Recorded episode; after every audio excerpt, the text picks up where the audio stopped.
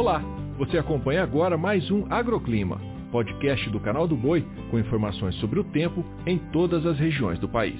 Olá, um ótimo dia para você de casa. E a semana começou com um tempo bem instável em todo o país. Inclusive, nuvens carregadas seguem espalhadas Brasil afora.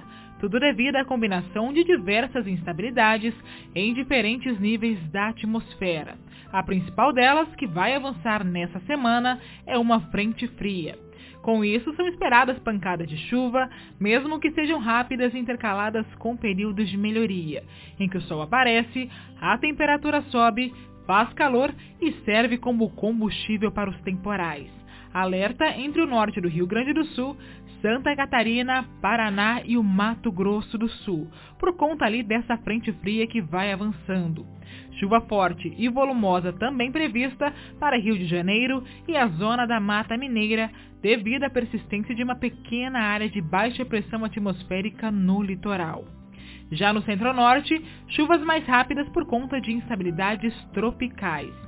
Quanto às temperaturas, máxima prevista de 25 graus em General Carneiro, 34 em São Fidélis e 32 graus em Anápolis, Goiás.